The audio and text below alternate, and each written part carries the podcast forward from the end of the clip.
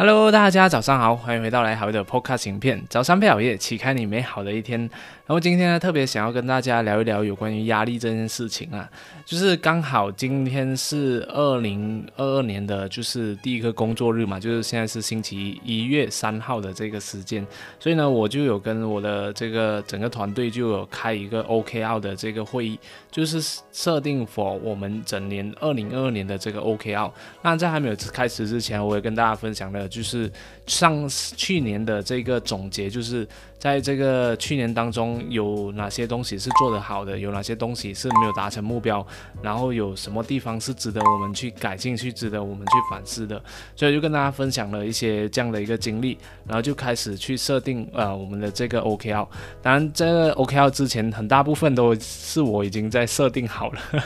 OK，所以这边也跟大家说一说这个 OKR 的这个科普吧。那 OKR 简单来说，它就是一个目标设定的一个系统，它是源自于这一一个 Intel 啊。在过去，Intel 呢，它曾经有陷入一个非常激烈的竞争当中，所以大家整个组织非常庞大，然后他们要转型非常的困难，所以到时那时候呢，就有一个人提出了这个 OKR 的系统，所以也因为这样的一个系统啊，成功让他们的组织转型，让他们原本的这个。啊，那个产品呢，原本是要被淘汰掉的，所以因为这个 OKR 的原因呢，他们击败了他们那时候的那个竞争对手，也就是那个摩托罗拉。后续呢，就变成了一个啊，就是在这个半导体的行业里面非常一个呃领先地位的一个佼佼者。所以呢，后来来呢，大家就觉得，哎，这个 OKR 非常的好用，然后就延伸出了整个 C 股，是吧？像像现在很多很多这种 C 股的顶尖公司，比如谷歌啊，比如这个 LinkedIn 啊。比如还有脸书等等的，他们都是用这个 OKR 的系统。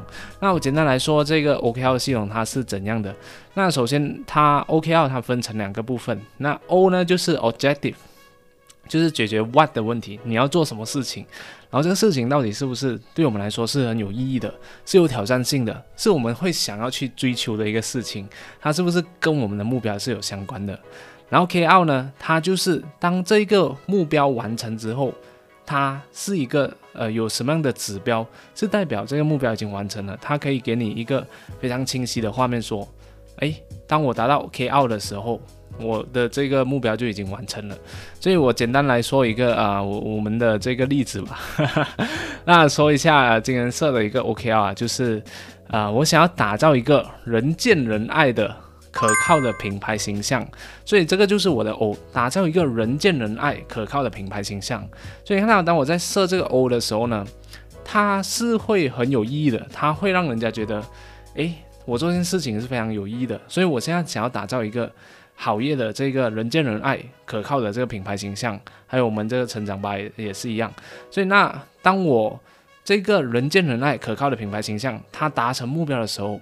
它有什么样的指标是可以说？我已经现在达成目标了，所以这时候呢，就会让我们的这个 K R 来支撑。所以呢，一个 O 里面呢，它可能会有三到五个 K R。那我的第一个 K R 就是，呃，我要我的这个 Podcast 平均播放人数呢是超过一万人的。OK，当我到呃这个二零二二年的时候的这个目标。然后的 K R 二呢，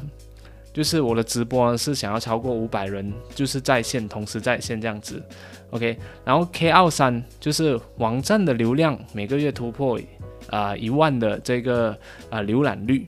然后 K 二四贴文的 engagement 超过五千个，OK，所以呢，当我这四个东西我都有达成的时候，就我就可以说，哎，我已经达成目标了，我的这个呃目标。人见人爱、可靠的品牌品牌形象，我已经成功打造而成了。所以这个就是我给大家分享的一个 OKR 的一个这一个设定。那为什么我们要去设定这个 OKR 呢？是因为呢，它 OKR 它可以让我们很清楚的知道公司现在发展的方向是什么，然后你要专注的这个发展方向是什么。所以当公司有一个 OKR，那大家呢，就是每一个成员，甚至是每一个部门，他们都可以给自己的部门设一个 OKR。哎。这样，为了达成公司的这几个指标，那我的这个部门我需要负责什么东西？我什么我需要做些什么东西，是可以帮助公司达到这个目标的。然后他们就设他们自己的 OKR，然后后来呢，再延续到个人的那个 OKR。那 OKR 的设定呢，通常都是以三个月为基础，然后呢，呃，就是以比较季度性的会比较好，因为如果你设太短的话。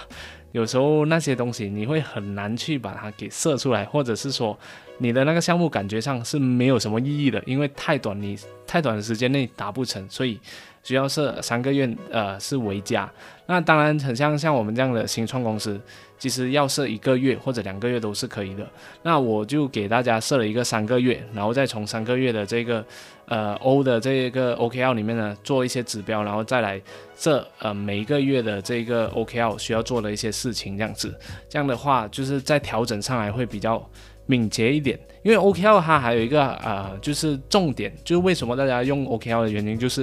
因为它很敏捷。当你发现到你专注的这个点。诶，很像不能达成目标的时候，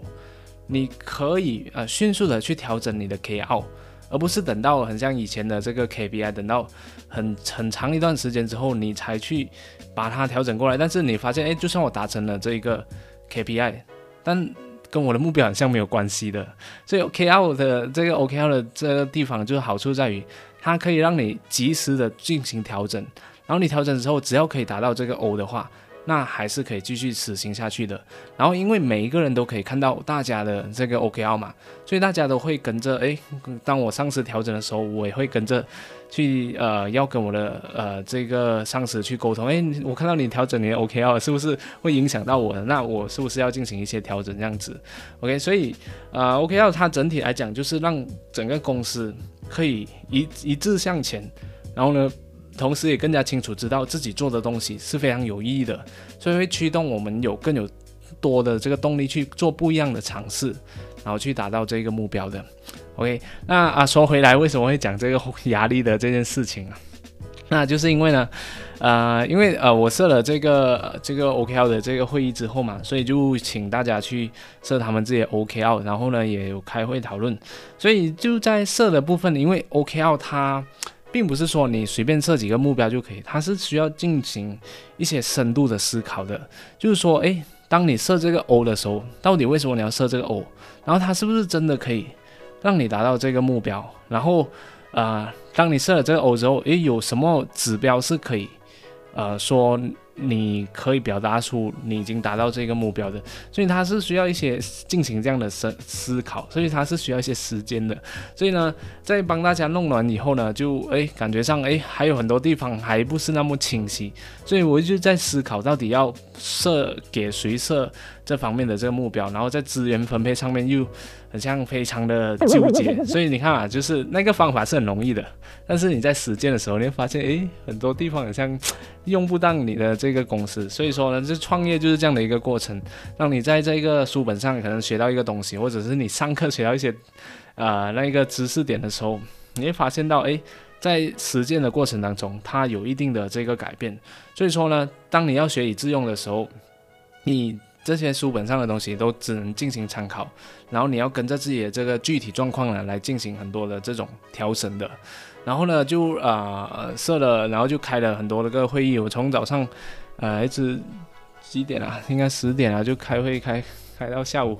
下午四五点。然后然后后来我就有一直在思考，哎，到底有哪些目标还是还没有完成到的？所以我就呃一直在纠结，到底要。把这个工作任务啊是分配给呃谁的，然后呢就一直在想，一直在想，想到我的这几天都有点睡不着，有点头痛的这种这种感觉，然后就发现到，哎，自己是不是已经很久没有做运动了？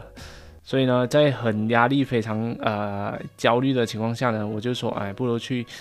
呃，外面做做运动、散散心啊，结果哎，就让我去跑步一下，就跑跑跑跑个十多二十分钟的这个时间，在过程当中，突然就让我这个大脑开窍了，就可以突然想到很多东西，你知道吗？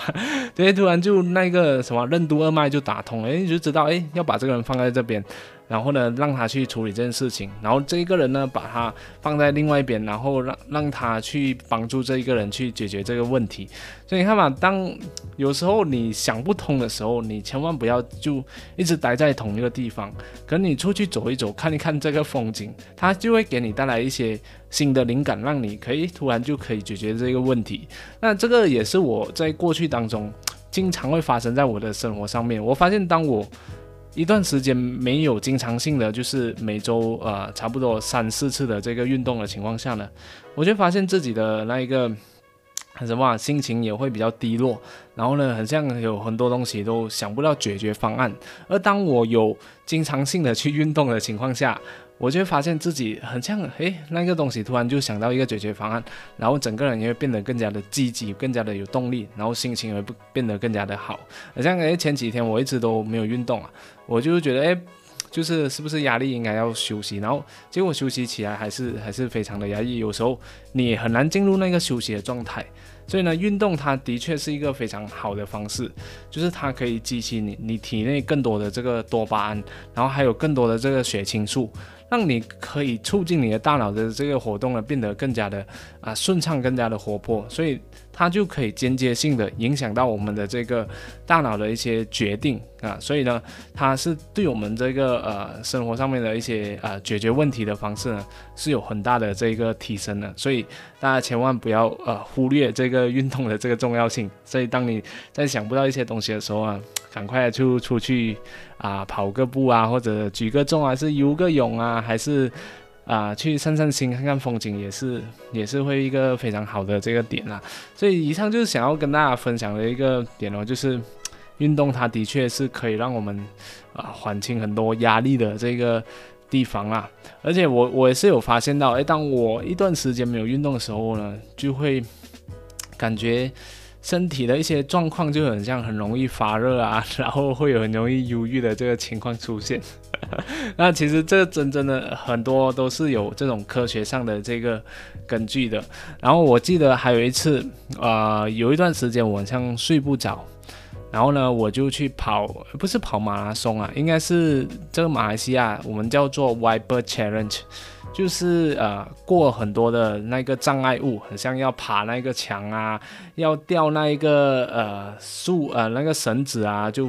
跳跃过去啊，然后要玩就是走那个泥巴等等的，就是差不多也是应该有二十一公里吧。那在整个过程当中呢？因为是早上到下午的傍晚的时间嘛，所以呢，我会经历过这个太阳的这个猛晒，所以从早上到晚上，它的太阳非常的猛烈，然后晒到我很像整个人都都很像 烧焦了，不是烧焦，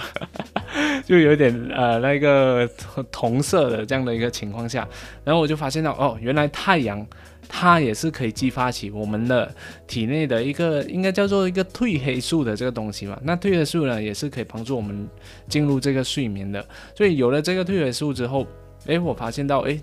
就是。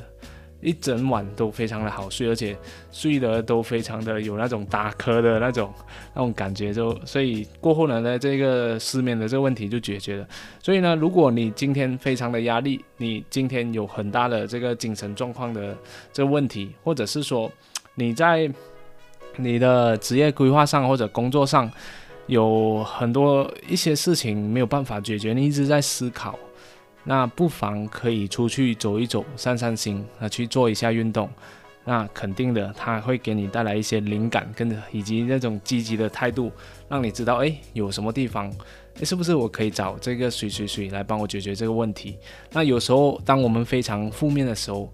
我们会变得非常的内向。我们会不想要说，哎，去请某些人来帮忙，帮你解决这个问题，呃，所以当你做完运动之后，你有了这种积极的态度、积极的这个心情的时候，你就觉得，哦，好吧，那那就找这个人去解决问题啊，你就觉得很像没什么大不了，而且在面对一些工作上面，你会变得更加积极，你会更勇敢的去面对它。所以呢，真的真的想希望大家可以。呃，经常性的就是出去散散心，然后多运动，那对于我们的这个工作还有生产率呢，也会有很大的这个提升的。好了，以上就是今天我特别做完运动之后跟大家分享的一些小小的一个心得吧，希望可以对大家有一点点的启发。那如果你们想要听我解说什么样的这个内容的话，也记得在我的这个 podcast 啊下面呢，就是留言告诉我，还有分享一下，哎，有你关于这个运动之后呢，有什么样的一个心情的一个感受，让我知道一下，我们可以一起互相讨论来学习。然后呢，最后最后也别忘了帮我点赞。还有给我评价五颗星，在我的这个 Spotify 以及这一个 Apple Podcast，谢谢大家，那我们就下一集再见了，谢谢大家，拜拜。